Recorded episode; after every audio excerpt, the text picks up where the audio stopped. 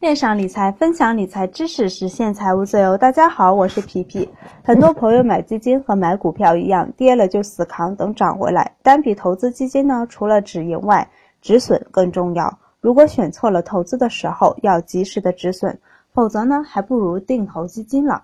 那一五年的五月底呢，有个朋友单笔买了一只，那那时候正是市场行情比较高涨的时候。现在回过头来看呢。就是最后冲刺的阶段，朋友的基金呢，刚买没几天，收益就已经不错了。但好景不长，过了一段时间，大盘急速下跌。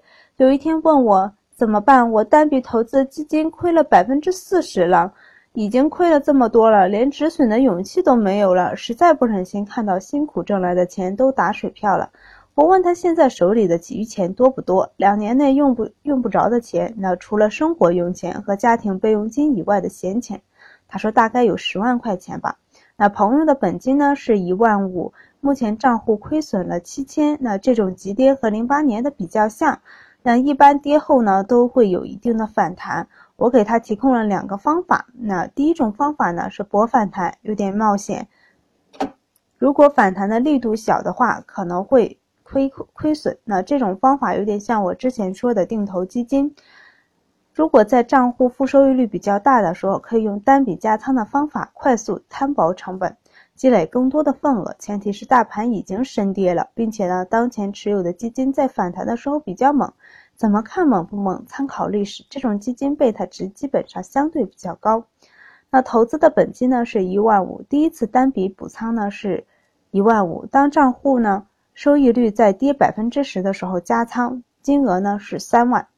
当账户收益再跌百分之十的时候，再加仓五万五，至少保证三次加仓的机会。那第二种方法呢，是将单笔做成定投，在从现在开始呢，定时定额的投这只基金，用定投的方法摊平成本。比如现在投资的金额，投资的本金是一万五，那再拿出来一万五，分成二十四个月或者是三十六个月进行定投这只基金。当手里其他定投基金开始达到停利点的时候，要卖了，那这只基金也一起卖掉。那可能这只是赚的，也可能是微赔的。为什么要一起卖呢？那这只基金原来账户的负收益率是百分之三十，现在是百分，可能是百分之负的百分之五，也可能是正的，那也可能是正好不赔也不赚。那如果后面市场是下跌的，这只基金呢，就可能还需要再等一段时间才能出手，可能又要涨，又要回到负的百分之十等等。第三种呢是直接止损，那卖掉。本来做单笔呢就和买股票一样，要有止盈和止损。定投基金呢不需要止损，那只需要止盈，前提是呢定投的这只基金在同类基金下业绩一直都还不错。卖掉单笔后，可以开始其他的投资，定投也好，投资其他的产品都可以。之前呢有文章比较，究竟是继续持有还是卖掉重新定投，哪种收益比较大？那可以回过头来看一看，自己比较一下。他选择的是第一种，那因为当时已经是深跌了，跌破了十年的均线。后面呢会单独拿出来一期说，怎么知道是不是深跌了？有三次补仓的机会。这只基金跌幅呢，涨跌涨跌都是比较猛的，想搏一把，好在补了一次仓，不再跌了。它的这只基金反弹的比较不错，这一波反弹呢，持续了几个月，账户呢翻了正，并且呢收益了百分之十之后呢出场，重新开始定投基金。后来呢回顾那次投资经历，说那时真的是很煎熬，挺后怕的。那当时行情在高点的时候，很多人都在喊能涨到一万点，要冲刺到一万点。自己的定投账户的收益率呢，其实已经达到了百分一百分之一百多了。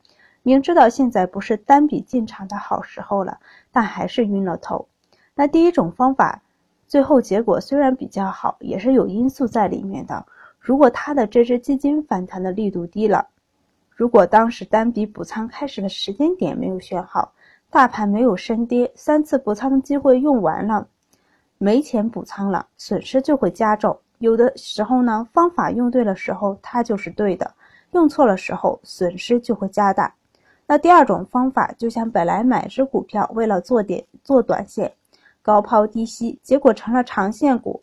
如果掌握不好单笔投资基金的时机，最好还是不要做单笔，定投基金加单笔补仓就足够了。